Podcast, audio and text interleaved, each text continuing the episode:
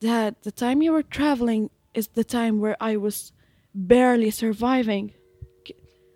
We had a lot of days we didn't even afford our food. He was like, I never did that to you. Your mom just ran away. I was like, Dad, you were going to force us to become a Muslim. He always say, No, I wouldn't do such a thing. When all of us know he did already such a thing. Joy, som I hører her, er en af de mange flygtninge i Libanon. Men hun er her ikke på grund af krig som de fleste. Hun er her i stedet som religiøs flygtning. Hun flygtede sammen med sin mor og sin søster, da hendes far ville tvinge dem til at konvertere til islam. Og derfor blev Joy nødt til at blive voksen før tid. Men midt i det er Joys historie netop en historie om Joy i navnets mest bogstavelige forstand. Det her er andet afsnit af Fortællinger fra Libanons unge. Det er en podcast lavet for Beyond for at give en stemme til unge flygtninge i Libanon, som prøver at navigere i nogle ret kaotiske omstændigheder. Når vi hører om flygtninge i medierne, bliver de ofte bare et tal for os. Men bag alle de tal findes der rigtige mennesker med liv, drømme og længsler, ligesom du og jeg. Mange af dem er unge, og det er dem, jeg taler med her i podcasten, for at finde ud af, hvordan de håndterer at leve i et land, der er ved at falde fra hinanden. Velkommen til.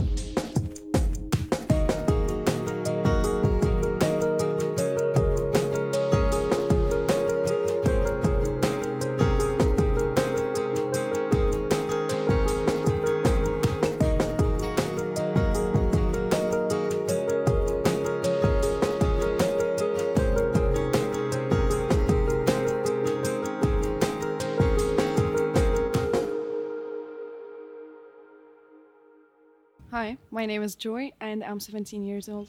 I come from Egypt. Hvis jeg mødte Joy på gaden nede i Libanon, så ville jeg skyde hende til at være noget ældre, end hun er i virkeligheden. Den modenhed, hun taler med, hun er tydeligt intelligent, og øh, hun er helt vildt god til engelsk, meget bedre end nogle af de andre, jeg mødte dernede. Det gør virkelig indtryk på mig, øh, og det skal også vise sig, at der er en forklaring på det. Men først skal vi høre, hvordan Joy og hendes mor og lillebror kom til Libanon. When did you leave Egypt? On 2014, And why did you move to Lebanon? I had to move to Lebanon. Uh, not only Lebanon, I had to move anywhere from Egypt because um, my dad changed his religion. So he wanted to force our family to become like him, Muslim. So I had to leave, or I was going to be forced to change. Um, we went to a new apartment in Egypt because we couldn't afford the tickets to fly. So um, we stayed around like a year, just running away from apartment to apartment because dad was chasing us. Then, um, mom's friend she offered us the money so we can fly. And what happened when you came to Lebanon? What did you guys do? It was very difficult because um, we didn't know anyone in Lebanon. Like we didn't have money, enough money to stay here, and we didn't know anything. Even the language was different back then. So mom was always going to find people to help, uh, like churches, places, anything who could help us. And then she found a small home. It's for like the women who uh, don't have any place to stay, and we stayed there. But it was really, really tough to find such a place. And um, how did you feel during this time? It was awful. yeah, i- it's hard to live. I was nine years old, so nine years old, taking care of my little brother who was turned just like a ye- year and a half. So it was big um, responsibilities on me. I couldn't take it, but I had to. Like I didn't have the choice. So I was taking care of him, um, and I don't think I treated him that good because I was really a little kid. But yeah, it was a bad experience. So what happened next? Okay, uh, we moved to the other house. Uh, then we stayed there for like two years and a half. It was um, a great place. Like, I can't say anything about it because all I wanted as a kid for me and my family is a home to stay in. Like, I just wanted them to grow safe, and I wanted to grow safe. So, this home offered that for us. But um, you know, like you never feel comfortable until you're in your own house. So I can't say anything, but I'm so thankful for that house because if I didn't go there, um, maybe I would I would never be here. Was that in Beirut or in? Yeah, it was in Beirut. Thank God it was because as a kid I couldn't communicate with anyone because there's no people there. Hmm. But in Beirut here it's easier. Like you can go to church, uh, see your friends, go to school. Yeah. And I want to ask you, um, so, so a lot of things have changed recently in Lebanon Mhm. and changed to the worse. And one thing I, of course, is the, the explosion that happened. For alle, der boede i Beirut, da byen blev sprunget halvt i luften for snart tre år siden, der er der et før og et efter eksplosionen. Og for Joy blev det endnu en måde, hun ikke helt kunne føle sig tryg på her i verden. Det har sat spor i hende. So, um, how has your lives changed after the explosion? Um, I don't know. I'm just what? Okay, so I was a heavy sleeper. Okay, after the explosion, if you did like that, I can just wake up, wake up, and I'm afraid when I'm wake up. Like, okay, the first thing I'm going to say is, "Mom, okay? Is my brother okay?" Because it's like a trauma left inside us. I think all of the people here, especially the one near to the explosion when it happened, it's like a trauma left inside of us. Like we know it might happen again. Hmm. That's the bad thing. Like we are not sure. Okay, it was a mistake. It happened once, so it's fine. No, it's not, because it really might happen again. So it really affected us. Like maybe not in the daily life, but deep inside we know it's not safe here anymore. I've heard it's it's a bit of a bad comparison, but you know when someone has a break-in, when some you know someone uh, breaks into the house and they steal stuff, and and afterwards I, I've heard that it's not so much losing your stuff that's the problem, like it's just things, but it's the feeling that someone was able to do something uh, Exactly. inside your home. that you feel that you are not safe in your own place. Yeah, exactly. That's the point. So um, it's hard to be in a place like I can't ba- go back to my country because I also feel unsafe, and that's th- in the first place why I left. And I re feel that here, and that's not the best experience for me. Yeah.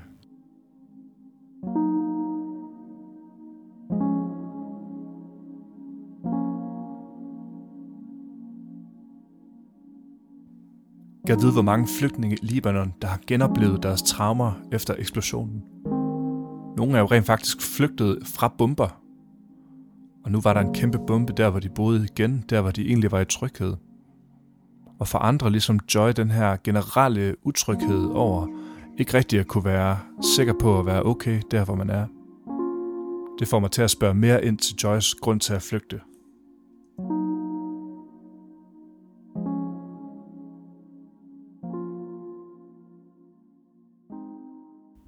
So, um, just asking about the religion. Um, so, you guys, uh, you grew up Christian, and Yes. your father changed from Christian to Muslim. Yeah. Um, yeah, can you tell me about what that was like in in, in Egypt? Um, are there a lot of Christians? E- okay, so there's are two types of Christians in Egypt.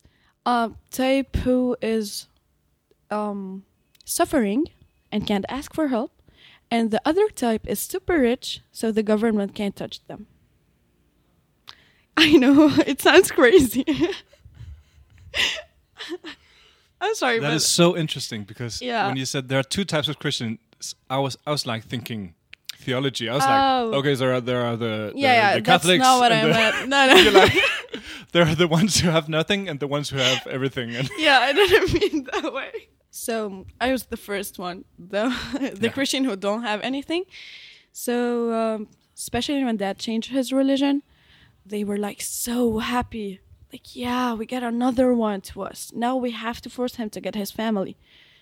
So somehow they convinced him, convinced him, and um, he really tried to convince convince us too. But thank God, Mom said no, and we ran away. yeah. And how your situation? What's it like now? So you you have your mom, you live with her and your brother. Okay, so my dad is here. He became a Christian again. Oh, Yeah, he did. he did. But you know, it's like um there's something broken between us. And he's trying to build it, okay? And I'm so thankful that he's trying to. Like, I can see him doing effort, and that's super great. But it's not his first time to change his religion. So it's really hard to become best friends again.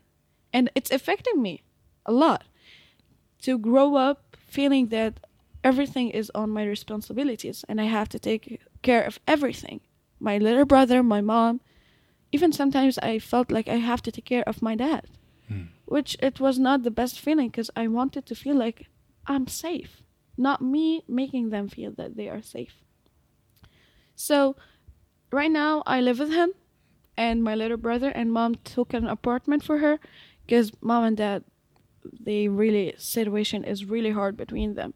I'm trying to I forgive him, but I'm trying to build it again with him. and I'm finding it hard, but I'm trying to work it out and I'm even trying to make mom again with him, but it's worse than my situation with that. So I wanted to leave her alone for some time to think. So she can decide what she wants. I can't force her. Yeah. Thank you for telling me this. It's. Mhm. I think you're being really strong and in, in trying to Yeah. forgive and trying to to move on. It's not easy at all. Yeah, I understand. Whoa. So I just thought about I would actually like to hear the whole story about Mhm. how your dad um, converted again and came here. Can because Okay. you mentioned it earlier, but Yeah. I got really surprised. Uh, yeah, exactly. so, so what I happened? was surprised as much as you were yeah. because I would never think of it. Okay, so one day, mom, um, I don't know what, how or why they texted each other after a lot of years. That was a really big surprise for me. But I was glad, like, yay, at least my dad is alive. I didn't know anything about him. So um, he was telling her, I want to become a Christian again. And I was hearing the call, but she didn't know I was hearing because I don't know. I didn't want her to know that I'm hearing everything. So literally, my jaw dropped from me. Like, I was really, oh my god. W- were they speaking like on, On the phone. WhatsApp? Yeah, but Yeah, you yeah, could hear WhatsApp. the yeah, you can hear the Yeah. Um, she was cooking in the kitchen, so she had her speaker on, and Ah. that was like good for me, so I could hear everything. But um, when he said that he's wa- is going to be a Christian again, I couldn't stop myself. I immediately went to the kitchen and talked to him. I didn't talk to him, but I was like, I told her that I'm listening to. I want to hear. So he was like, uh, Mom asked him why. She wanted to know why. He said, Because I want to travel. And I was like, Oh my god, I'm disappointed again.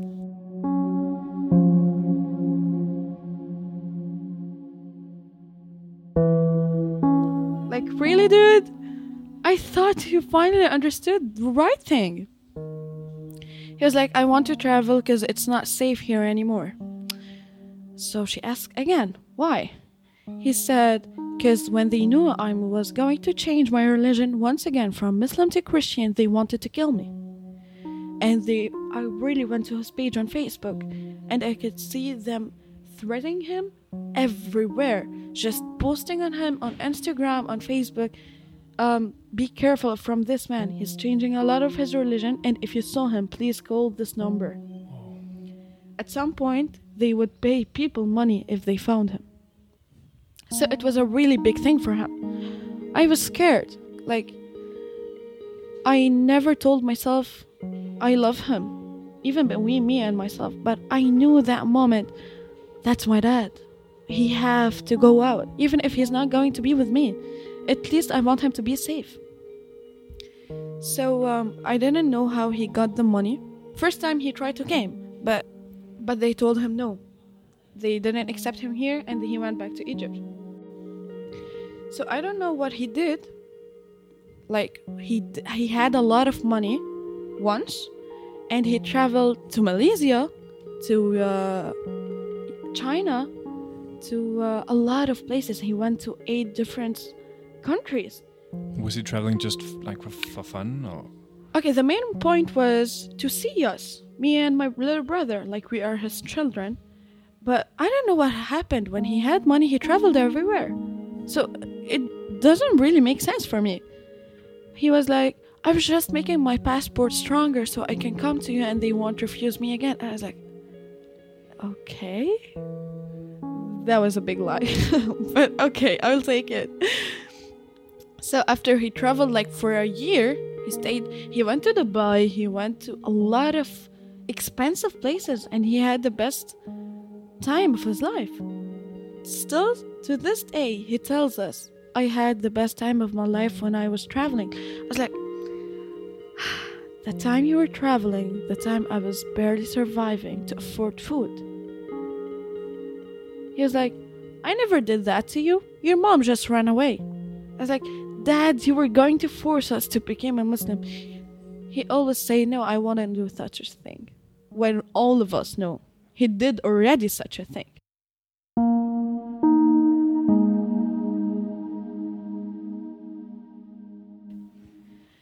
So, after he traveled a lot, he came to Lebanon.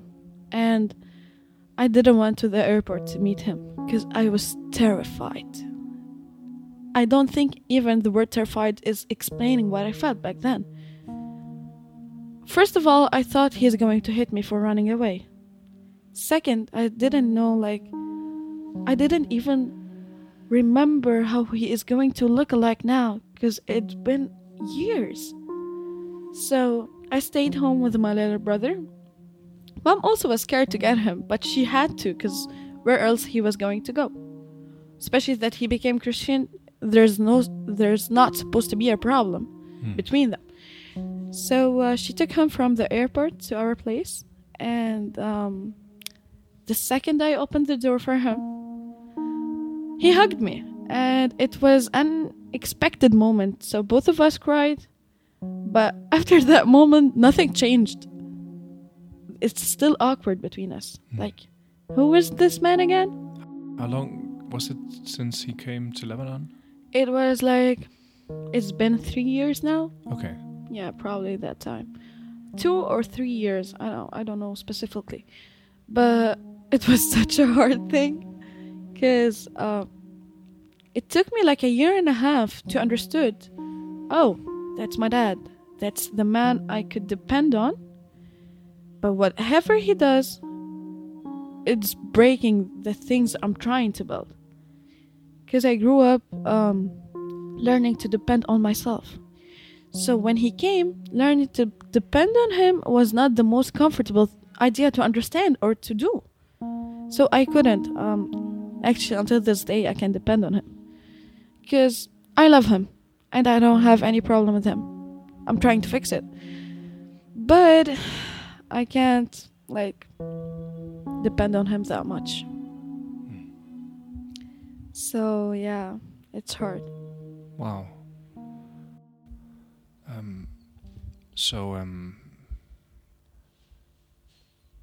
talking about the future, what are your hopes for for yourself? You've obviously had a rough time. yeah honestly um i'm scared of the future second i feel like i never had time to think of what i want to become in the future um like this year i started to think of myself like i should take care of myself i should live my age i should run and play and see youth i should do things i've never done as a kid yeah. because this time is not coming back. Even if I paid money, it's not going to come back.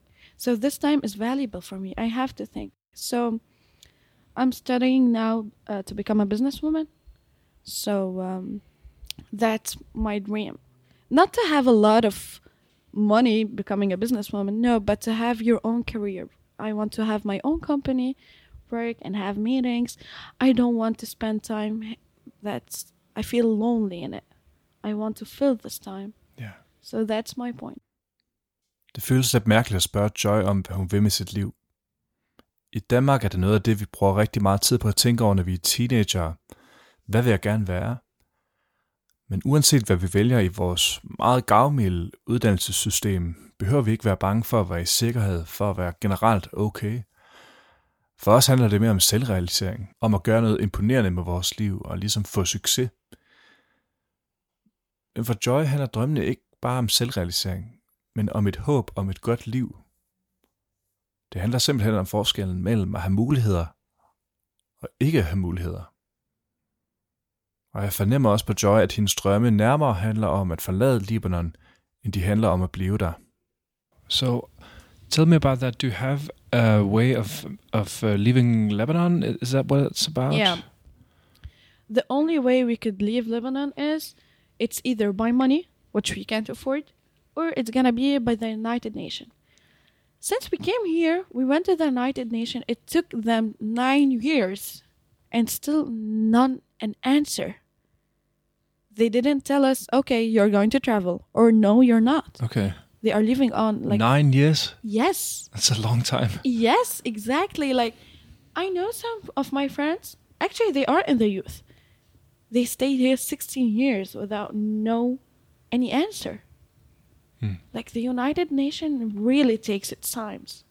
Like I don't know why, but okay, that's awful, honestly. But okay, we don't have any other choice. Because you can, because I can go back to my home, to uh, sorry, my country, and they won't let us live here, live here. So, uh, like, I don't have any place to go to. So it's hard, but we are still waiting for them. So you you've been waiting for nine years, and you just have to continue waiting to get an answer from. I have to them- continue waiting Yeah. because I can't do anything without them. So, what will happen to you guys, your your your family and yourself, um, if it continues to get worse? Honestly, um, like I never wanted to think of that Hmm. because, but deep down, I know like it might really come that day. What we are going to do is, unfortunately, we don't have any choice because they won't leave us live here, and even if they left us to live here, we can't afford living here. So there's no choice. We have to go back to Egypt. And if that happened, I can guarantee you that I'm the first one to be dead because they wanted to take um, revenge from dad because he was paying too much for them. And, and the government, uh, Islam, they are allowed to kill him. And even if they did that, did that, the government won't speak because that's thing in the Islam thing. Like if someone changed his religion, okay, it's halal to kill him. Okay. So they want to take revenge from that before killing him. And I'm the girl, obviously. So they have really bad thoughts. And they have a lot of thoughts to do a lot of things with me to take revenge from that. And when they are done with me, they are going to go to him or mom or my little brother. It's impossible to live in Egypt. It's near impossible. So I don't really want to take that risk. Like, I lived, I suffered a lot. I don't want my end to be like that. It's too much to take and too much to handle. Yeah. So I never really wanted to think of what's going to happen if, if we left. Uh, it's hard. Yeah. Thanks for being uh, so open about this. Yeah, it's okay.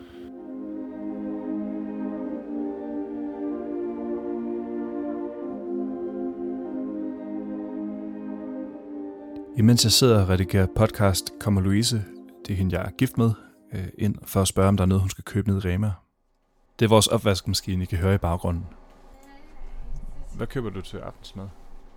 Jeg tænker, at jeg køber kartofler og, og oksekød, så vi kan lave sådan nogle feta oksekød, sådan nogle Ja, fedt oksekød, ja. Tatsiki, ja. Ja, det er fint. Det er altså ikke sådan, vi snakker sammen normalt. Jeg havde bare tændt optageren for sjov, men øh, jeg kunne ikke lade være med at tænke på, at det her det er et virkelig godt billede på, hvor uretfærdigt det er, den her situation, som Joy gennemlever.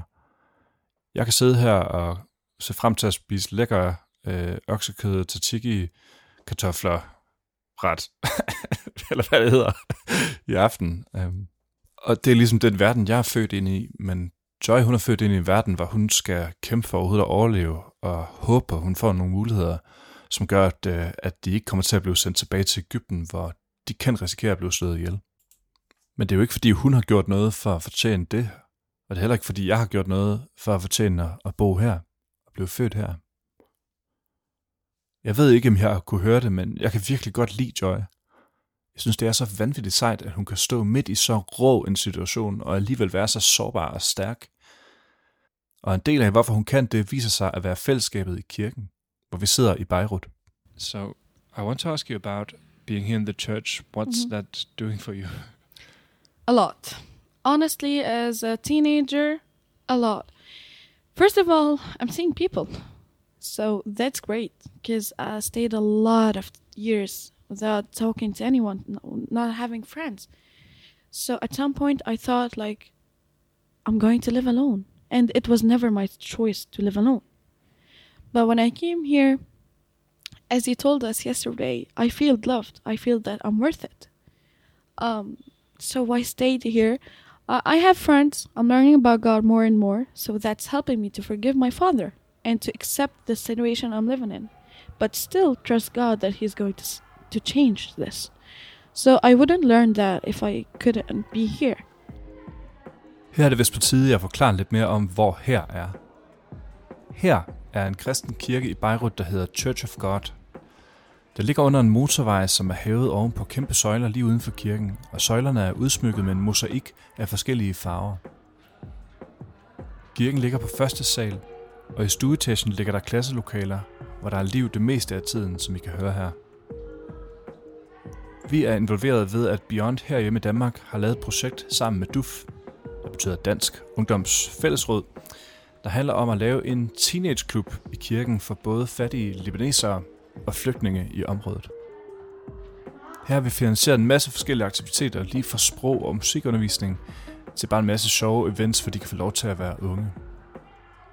Og det kan måske lyde som en meget lille hjælp for flygtninge at få en ungdomsklub. For hvordan skal det løse deres situation? Faktisk gør klubben en kæmpe forskel for de unge, for det er det eneste sted, hvor mange af de her unge mennesker kan få lov til bare at være teenager. If I left this country, the most thing that is going to break my heart is this place. Because, okay, I have this um, thing I always say when I come to church home sweet home. It's like people say that it's their second home. No, for me, it's my first home. It's the place where I belong to. The family I always wanted to have. And here, after all these, I'm having it. And I'm enjoying having it. And they are enjoying me being with them. So that made me feel wow, I'm worth it. They love me. Ah, I can be something with these people.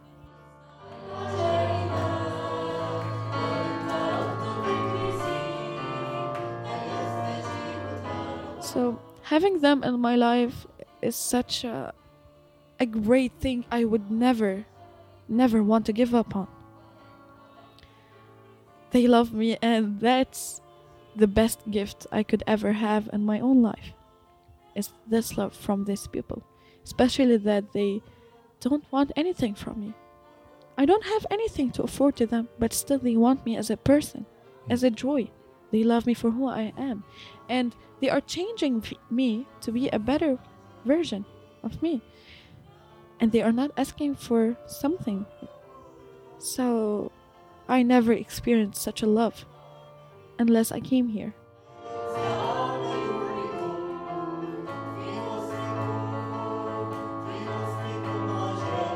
So maybe that's the best part of my life. It's um, these. I've been here for like four years now, four or five years. Yeah. So for me, if you ask me what's the most beautiful five years of your life, I'll tell you the times I spent here. Yeah. They are such a great people. I love them. Yeah, and it's, it's four or five years, and, and Mhm. we're 17. Yes, now I'm 17. So that's most of your like your youth, right? Yes, your teen, teen exactly. years. Yeah. Yeah. so I spent it here and I grew up with them. Yeah. So maybe I hadn't enough love from my family, but all of these things I've been I've been missing, I found it here.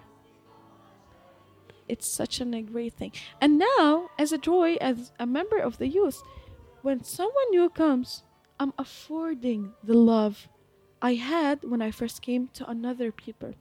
Yeah. So it's a, such a good twist happened Yeah. from someone searching for love, from someone who healed himself and they helped him, who can afford love to people. Yeah. It's such a great thing. Wow. He's shocked. Sorry. Take your time. Det I hører her, det er mig, der bliver rørt over det Joy fortæller. Jeg tror ikke, jeg har læst øh, i nogle bøger om at blive journalist, at man skal begynde at græde som interviewer, men det er virkelig smukt, at hun har fundet sådan et fællesskab. Og alt tyder på, at det er det fællesskab, der gør, at hendes navn passer så godt til hende. For hun hedder Joy. Because I'm always smiling. Yeah. Like when I tell people my story, they are they go, "Why are you smiling?" Because I have to. Yeah. Um, it's okay. And your name is... Joy. Yeah. Has it always been Joy? yes. Yeah. Yeah, it is. And uh, I grew up and thinking, "Wow, Yeah. I'm Joy." And I'm always laughing. That's uh, yeah. I I am Joy. Yeah, you definitely are. Wow. Well, thank you so much, Joy, for for speaking with me. It was Yeah, r- really I have really had a great time. I think it would be really good to to tell you. the story. Yeah. Yeah. So thanks. Til sidst har jeg kun et spørgsmål, jeg brænder inde med. Og det viser sig at være et ret smukt perspektiv at tilføje til Joyce' historie. One thing, I'm just so curious, why is your English so good? You're like the best Actu- English spe- speaker I've met down here, actually. Really? Yeah, definitely. Oh my God! Thank you. That's such a no, good no competition, Joy. I was so worried I was not going to be good. no, now Yeah. I, I thought about it last night, even. And I was really? like, yeah, Oh, that's so good. Yeah. Thank you. take this compliment. I'm proud of myself. That's good. it should be. Um, I went for school here. You remember when I said uh, I went to this house and lived two years and a half in it? Yeah. Yeah. They went. They paid for us, me and my little brother, to go to school. Uh, I was terrible. I didn't know anything. I was. So the average here is twenty. Okay. My 20 grades What do you mean? 20 over 20 to like um when you have a test. Oh. So the grade is 20. Okay, yeah. So all of my exams that year was 0.2 from 20. I was like the terrible student. No one loved me back then as a teacher. There's, there's no hope from this girl. She could ever speak or do anything. And that teacher told me that. I still remember to this day. Joy, you better stay home and go to the kitchen, and learn how to cook. I was like, okay. I took it so personally. I studied so hard. And thank YouTube, actually. That's the very big twist in my life. I teach myself and I I always went to speak with people from out of the country Yeah. so I can speak with them English and learn from them. Like my writing is so bad, but I know how to speak because I hear them. I Yeah. am always having a conversation with them. So that's how I learned English. I taught myself how Do, to do you watch a lot of YouTube and, and kind of just Um, learn the I, English t- also? I took courses on YouTube brilliant? with people on channels on So their good. channels because and wow music and movies played so much in Yeah. this because i used to play movies without the subtitles in arabic so that's how i have to focus in, Yeah. in order to understand what's the movie about it took me around two years Hmm. uh, but two years every day practicing like i used to study every day for three hours and now finally I'm here without no competition. I'm the best. yeah. So- Not kidding.